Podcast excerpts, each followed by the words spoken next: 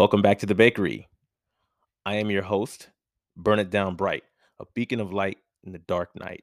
I am your chief baker, and I'm back with a hot slice.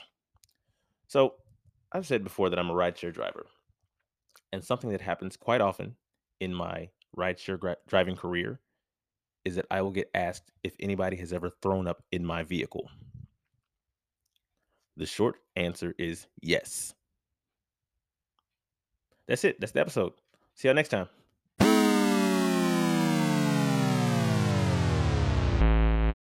Okay, I'm joking. Um, I'm being serious about people having thrown up in my car though. Uh, so what I'm gonna do is I'm gonna tell you about the first time that ever happened, and the kind of like the irony behind it.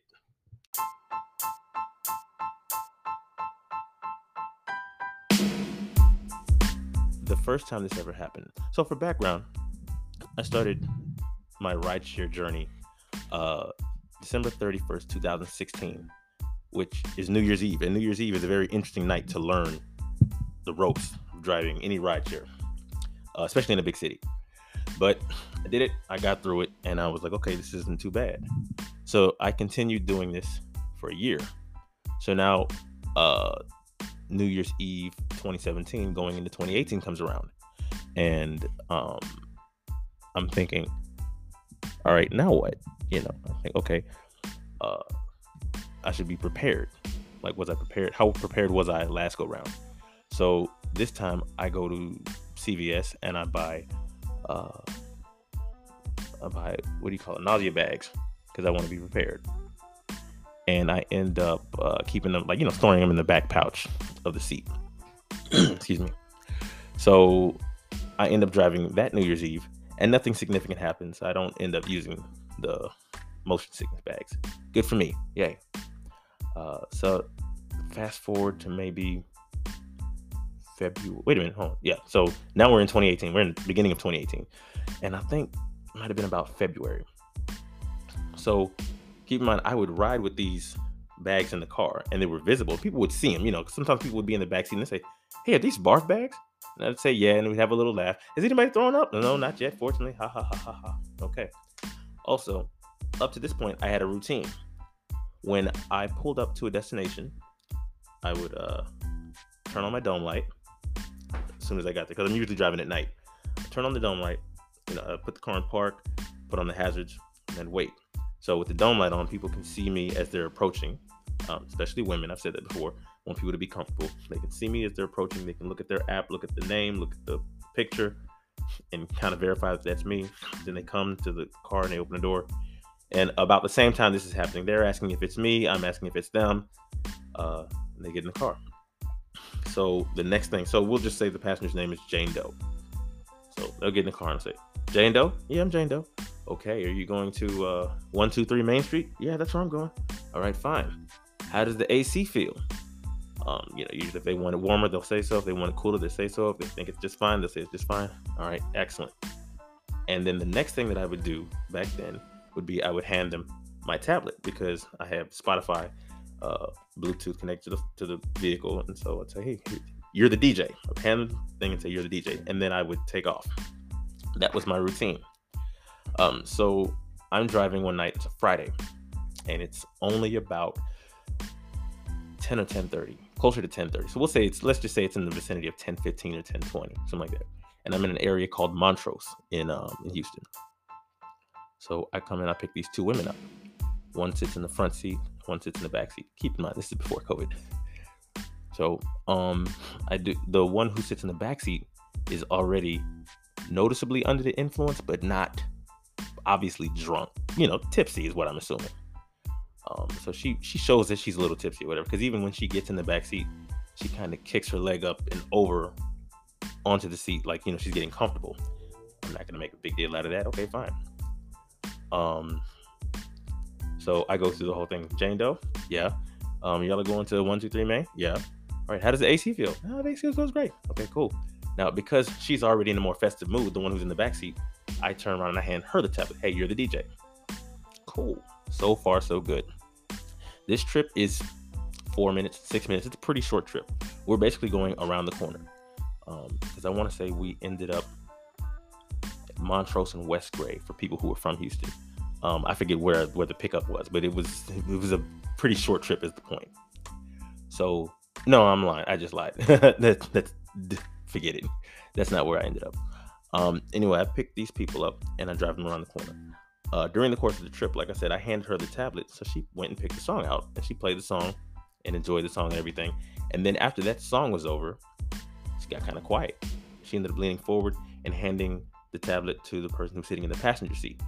So I figure, okay, well, whatever excitement she had going on is worn off, so she's not as hyped up anymore. No big deal. I've already seen this sort of thing before. Her buzz is wearing off, I'm guessing. So we get to their stop, and they both get out. The one in the passenger seat gets out first. The one in the back seat gets out second. Um, and you know, I have my dome light on when they're when they're getting out. Um, I turn it off right about the time the first one closes the door. Second closes the door and she slams it. That gets my attention. Slams the door, so I turn around and look. What did she do that for? In turning around, I realized that the back passenger side window was lowered some. Why was that passenger side rear door window lowered? I don't know. That's odd. Oh well, no big deal. I got control of all four windows on my side, so I roll that window back up. I've already gotten another request. I have to go around the corner. This is where I end up at West Grand Montrose. Anyway, I go around the corner and I go to pick these guys up. I don't remember the guy's name, doesn't matter. Pull up and I park as usual, put the hazards on, turn the dome light on, and I wait because that's, you know, they're not standing outside. Right about now, it's about 10:30. So, okay, as usual, I'm waiting something made me just look in the back seat. I turn and I look on the floor, and oh, that is absolutely vomit on the floor. It all makes sense. That must be why she rolled the window down. I didn't hear it roll down because the music was up. Didn't hear it throwing up either. Maybe because the music was up. Great. I've got vomit on my floor. By the way, I'm in I'm in a 2010 silver Toyota Avalon. Um, it doesn't factor too heavily into the story, but you know, I'm always in an Avalon. Okay, so I've got people coming to my car because I just accepted a request. I parked because I'm waiting for these next this next set of passengers to come get in the car. Right when I make eye contact with this vomit, two guys walk up to the car. Oh, great. So I roll the window down and say, hey, guys, sorry. You're gonna have to cancel the trip. Somebody just threw up in my car and I just now realized it. I gotta go home. Just great. So they cancel the trip and I start to drive home. Now I live in Humble, um, and if you're from Houston, you know that's not a very short distance to drive from Montrose to Humble, and uh, it's still cool outside. I mean, you know, cold and cooler comparative terms, but for Houston, it's cold outside. So I'm driving home and I'm on the freeway, and I've got two options. Option one is keep the windows rolled up so I can stay warm while I smell this foul blue cheese smell or roll the windows down so I can breathe some fresh air and just get assaulted by the cold air. Pick your poison. Which one do you want? Oh my my night has been ruined. And I mean, I don't even remember how much money I had made, but it was still early. I mean, I'm twenty dollars, thirty dollars, something like that. It completely ruined my night. So I go home, defeated. uh, I know of a car wash that's in the Humble area. Um, well, I know of a couple of car washes in the Humble area. So I go to one of them and they say they don't even touch vomit. Great. I go to the other one because that was like a, a, mainstream, you know, like a chain sort of thing. I go to another one that's like a mom and pop establishment. And they say, yeah, we can do it, but we, we can't do that for any less than 150. The big wigs at the rideshare company only sent me 150. I'm not about to turn over my entire 150 to get this clean yet because I filed the report and got the money. Yeah, yay, hooray, hooray. So I Google how to clean up vomit and I go get the materials myself. I go to uh, I go to Walmart and get a uh, baking soda and I think vinegar and some stuff like that or whatever, so I get it all up. Um, so I mean, the good news out of all of that is I learned how to clean vomit out of my vehicle. Uh, I don't want to do that again. I very much prefer not to. Uh, so uh, let's see what what happens next. Uh, like I said, I, I, clean it up and I spray it up all good and everything, and I make sure the car's smelling fresh. Uh, but what ends up happening in the future now? So this 2010 Toyota Avalon that I had, I had the regular custom, uh, I mean custom, the standard uh, floor mats that came with that, um, leather uh, rubber. Excuse me, they were rubber. Um, but a lot of it got on the actual floor. Um, what I did, I got it afterwards, late 2018. I got a 2015 Toyota Avalon. Now that came with like carpeted type uh, floor mats, but New Year's maybe 2018 going to 2019, I think I went and bought the large rubber mats. Uh, and that way, if anybody throws up, it'd be a lot easier to just kind of rinse it off.